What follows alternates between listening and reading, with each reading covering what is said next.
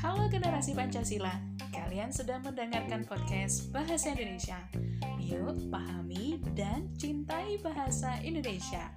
Kita mulai pembelajaran kali ini dengan cerita pendek. Apa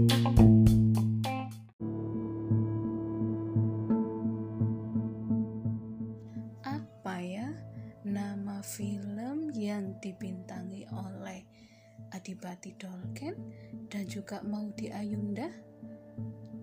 Apa ya anak kira-kira? Siapa yang tahu? Hmm, ibu tahunya ingatnya lirik lagu yang seperti ini loh. Perahu kertasku kan melaju. Iya, betul. Filmnya adalah Perahu Kertas. Film ini terinspirasi dari salah satu karya sastrawan Indonesia Dewi Lestari atau yang lebih akrab dipanggil dengan D diambil dari karya yang sama dengan judul Perahu Kertas. Siapa yang sudah pernah membaca karya ini? Kalau belum, silakan meminjam buku di perpustakaan ya.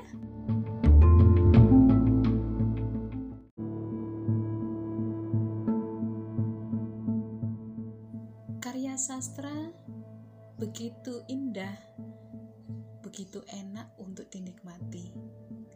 Setiap pilihan katanya memberikan kesan tersendiri bagi para pembaca maupun penyimaknya. Dari karya sastra pula, kita menikmati keanekaragaman warna, keanekaragaman budaya yang belum kita kenal dari sisi lain tempat tinggal kita.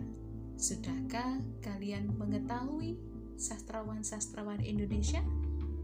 Selain Khairil Anwar dengan puisinya, kali ini Ibu akan memperdengarkan salah satu cerpen karya Putu Wijaya.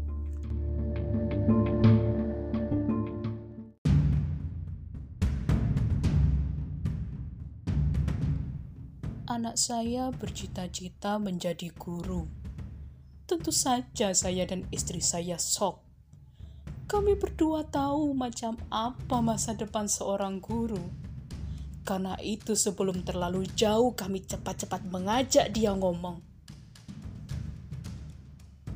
Kami dengar selentingan kamu mau jadi guru taksu. Betul itu? Taksu mengangguk. Betul pak. Kami kaget. Gila, masa kamu mau jadi guru? Ya. Saya dan istri saya pandang-pandangan. Itu malah petaka. Kami sama sekali tidak percaya apa yang kami dengar. Apalagi ketika kami tatap tajam-tajam mata taksu nampak tenang tak bersalah. Ia pasti sama sekali tidak menyadari apa yang barusan diucapkannya. Jelas ia tidak mengetahui permasalahannya. Kami bertambah khawatir karena Taksu tidak takut bahwa kami tidak setuju. Istri saya menarik nafas dalam-dalam karena kecewa, lalu begitu saja pergi. Saya mulai bicara belak-belakan. Taksu, dengar baik-baik. Bapak hanya bicara satu kali saja. Setelah itu terserah kamu. Menjadi guru itu bukan cita-cita. Itu spanduk di jalan kubu di desa. Kita hidup di kota. Dan ini era milenium ketiga yang diwarnai oleh globalisasi alias persaingan bebas. Di masa sekarang ini tidak ada orang yang mau jadi guru. Semua guru itu dirinya jadi guru karena terpaksa karena mereka gagal meraih yang lain. Mereka jadi guru asal tidak menganggur saja, ngerti kamu? Setiap kalau ada kesempatan, mereka akan loncat mengambil yang lebih menguntungkan. Ngapain jadi guru? Mau mati berdiri? Kamu kan bukan orang yang gagal. Kenapa kamu jadi putus asa begitu? Tapi saya mau jadi guru. Kenapa? Apa nggak ada pekerjaan lain? Kamu tahu hidup guru itu seperti apa? Guru itu hanya sepeda tua. Ditawar-tawarkan sebagai besi rongsokan pun tidak ada yang mau beli. Hidupnya kejepit. Tugas apre-apre. Tetapi duit nol besar. Lihat mana ada guru yang naik jaguar. Rumahnya saja rata-rata kontrakan dalam gang kumuh di desa juga guru hidupnya bukan dari mengajar, dari tani. Karena profesi guru itu gersang. Boro-boro sebagai cita-cita. Buat ongkos jalan saja kurang. Cita-cita itu harus tinggi taksu. Masa jadi guru? Itu cita-cita sepele banget. Itu namanya menghina orang tua. Masa kamu tidak tahu? Mana ada guru yang punya rumah bertingkat, tidak ada guru yang punya deposito dolar. Guru itu tidak punya masa depan. Dunianya suram. Kita tidur di masih saja utak-atik menyiapkan bahan pelajaran atau memeriksa PR. Kenapa kamu bodoh sekali mau masuk neraka? Padahal kamu masih muda, otak kamu encer, dan biaya untuk sekolah sudah kami siapkan. Coba pikirkan lagi dengan tenang, dengan otak dingin. Sudah saya pikirkan masa-masa, saya pun terkejut. Pikirkan sekali lagi, Bapak kasih kamu waktu satu bulan. Taksu menggeleng. Dikasih waktu satu tahun pun hasilnya sama, Pak. Saya ingin jadi guru. Tidak! Kamu pikir saja dulu satu bulan lagi. Saya tinggalkan taksu dengan hati panas Istri saya mengomel sepanjang perjalanan yang dijadikan bulan-bulanan saya. Menurut dia sayalah yang sudah salah didik, sehingga taksu jadi cupet pikirannya. Kau yang terlalu memanjakan dia, makanya dia seenak perutnya saja sekarang. Masa mau jadi guru? Itu kan bunuh diri. Saya diam saja. Istri saya memang aneh apa saja yang tidak disukanya. Semuanya dianggap hasil perbuatan saya. Nasib suami memang rata-rata begitu. Di luar bisa galak melebihi macan. Berhadapan dengan istri, hancur. Bukan hanya satu bulan, tetapi dua bulan kemudian kami datang lagi mengunjungi taksu di tempat kosnya. Sekali ini kami tidak muncul dengan tangan kosong. Istri saya membawa kerupuk kulit ikan kegemaran taksu. Saya sendiri membawa sebuah laptop baru yang paling canggih sebagai kejutan. Taksu senang sekali, tapi kami sendiri kembali dengan sangat terpukul. Ketika kami tanyakan bagaimana hasil perenungan selama dua bulan, Taksu memberi jawaban yang sama. Saya sudah bilang, saya ingin jadi guru. Kok ditanya lagi, Pak? Katanya sama sekali tanpa rasa berdosa. Sekarang saya naik darah. Istri saya jangan dikata lagi. Langsung kencang mukanya, ia tak bisa lagi menggagang marahnya, tak taksu disemprotnya habis-habisan. Taksu, kamu mau jadi guru? Pasti karena kamu terpengaruh oleh puji-pujian orang-orang yang pada guru itu ya? Dampar istri saya. Mentang-mentang mereka bilang guru pahlawan, guru itu berbakti pada nusa dan bangsa. Ah, itu bohong semua. Itu bahasa pemerintah. Apa kamu pikir betul guru itu yang sudah menyebabkan orang jadi pinter? Apa kamu tidak baca di koran bahwa guru-guru yang brengsek dan bejat sekarang? Ah. Taksu tidak menjawab. Negara sengaja memuji-muji guru setinggi langit lalu lihat sendiri. Negara tidak pernah memberi gaji yang setimpal. Mereka yakin banyak orang seperti kamu sudah puas karena dipuji. Mereka tahu kelemahan orang-orang seperti kamu, Taksu. Dipuji sedikit saja sudah mau banting tulang. Kerja roti tidak perlu dibayar. Kamu tertipu, Taksu. Puji-pujian itu dibuat supaya orang-orang yang lemah hatinya seperti kamu masih tetap mau jadi guru. Padahal anak-anak pejabat itu sendiri berlomba-lomba dikirim ke luar negeri biar sekolah setinggi langit. Supaya nanti bisa mewarisi jabatan bapaknya. Masa begitu saja kamu tidak nyahok? Taksud tetap tidak menjawab. Kamu kan bukan jenis orang yang suka dipuji kan? Kamu sendiri bilang apa gunanya puji-pujian, yang penting adalah sesuatu yang konkret. Yang konkret itu adalah duit taksu. Jangan kamu takut itu tuh materialistis. Siapa bilang materialistis itu jelek? Itu kan kata mereka yang tidak punya duit.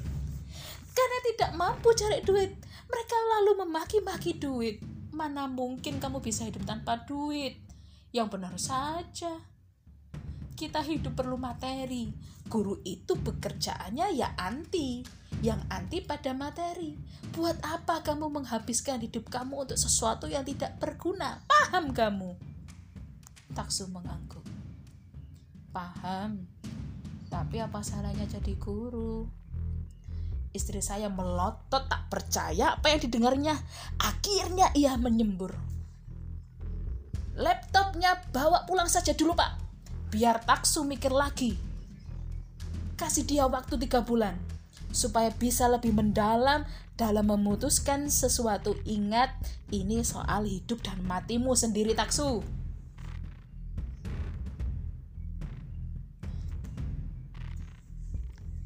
Sebenarnya saya mau ikut bicara.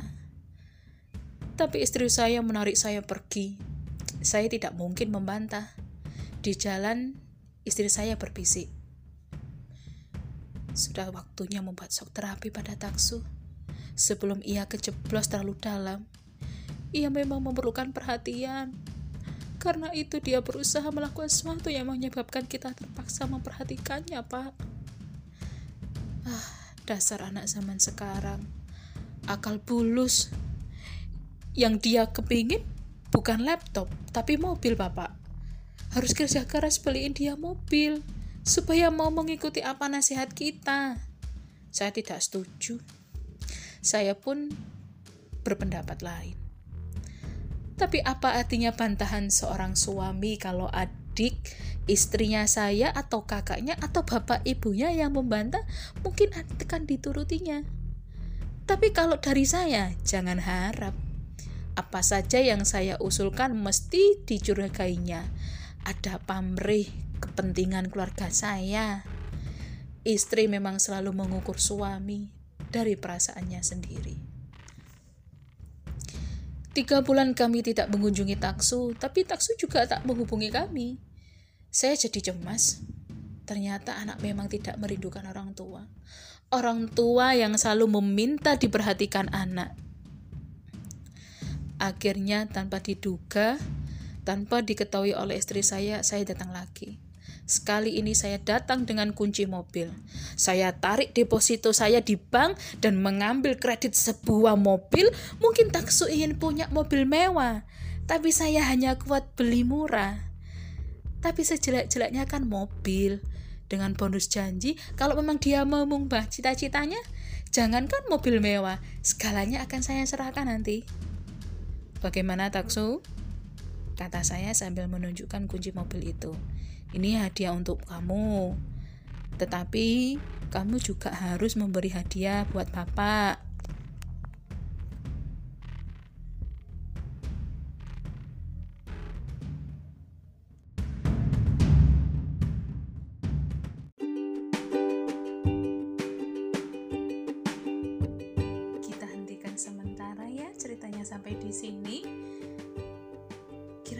Kalian juga ikutan greget tidak menjadi orang tuanya Taksu?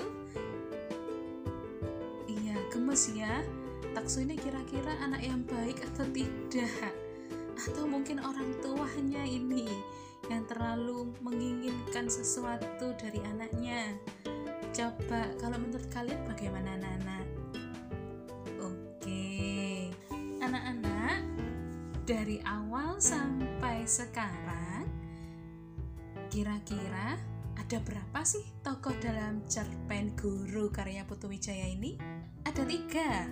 Yang pertama, ayah, kedua ibu dan ketiga taksu. Hanya ada tiga tokoh ya di sini.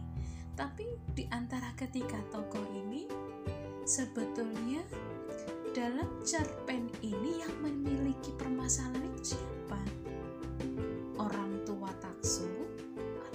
Taksu? Kalau taksu, apa sih yang masalah yang menjadi masalah dari taksu? Apakah dia terlalu materialistis, mintanya yang mewah-mewah kepada orang tua, atau yang punya masalah adalah orang tuanya taksu yang terlalu menuntut kepada taksu? Kalau pendapat kalian, apa sih masalah dari cerpen ini? Masalahnya adalah Oke, Ibu simpan untuk kita bahas di episode selanjutnya.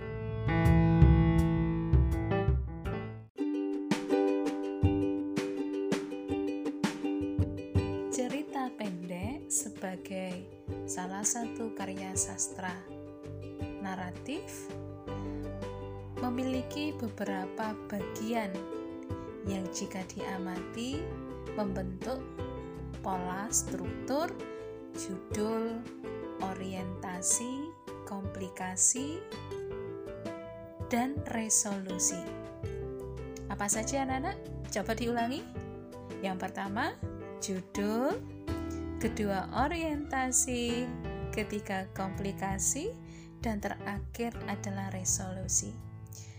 Jika orientasi itu merupakan bagian awal yang mengantarkan agar pembaca atau halayak mulai bisa membayangkan di mana cerita ini terjadi, bagaimana awal cerita ini terjadi, siapa saja tokohnya.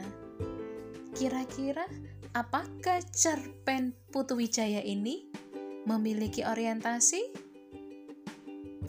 Atau jangan-jangan langsung dihadapkan pada tahapan kedua yakni komplikasi. Komplikasi, kompleks, berarti ada masalah yang besar dipicu dari masalah-masalah kecil yang menumpuk menjadi masalah puncak yang cukup membuat kehidupan dari tokoh cerita terpengaruh, terguncang. Nah, kalau pendapat kalian, tahapan dari cerpen ini diawali dari orientasi atau langsung kepada komplikasi? Selanjutnya, selain orientasi komplikasi, ada juga tahapan resolusi. Re menemukan kembali solusi, berarti resolusi adalah tahapan berupaya membuat kondisi menjadi seperti semula dengan mencari penyelesaian masalah. Pintar anak-anak. Dari penggalan cerpen Putu Wijaya tadi, kira-kira solusinya sudah ada atau belum? Belum ya, belum ada ya. Nah, kalau kita terka, solusi yang terjadi apa kira-kira dari permasalahan ini? Satu, apakah taksu terpaksa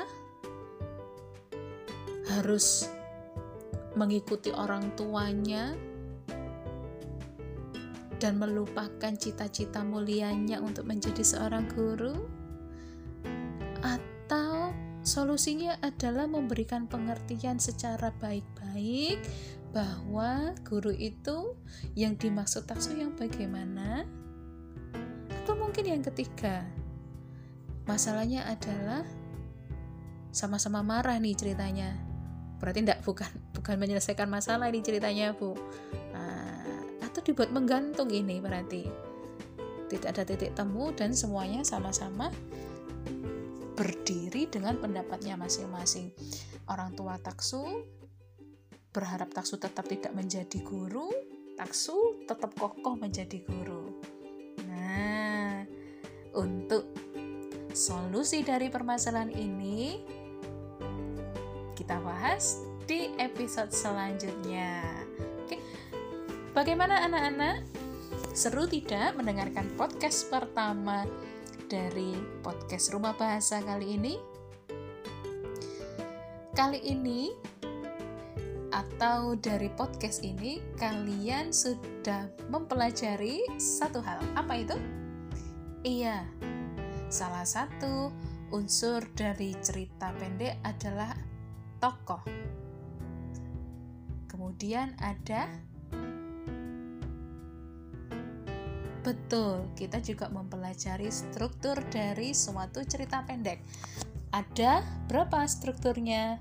Ada empat diawali dari judul. Ayo kita lafalkan bersama ada judul, orientasi, komplikasi, resolusi. Sekali lagi, struktur dari cerpen ada judul, orientasi, dan komplikasi, serta resolusi. Anak-anak, ternyata betul bukan? Karya sastra itu mengasihkan? Kita bertemu di episode selanjutnya tentang kelanjutan cerita Guru Karya Putu Wijaya.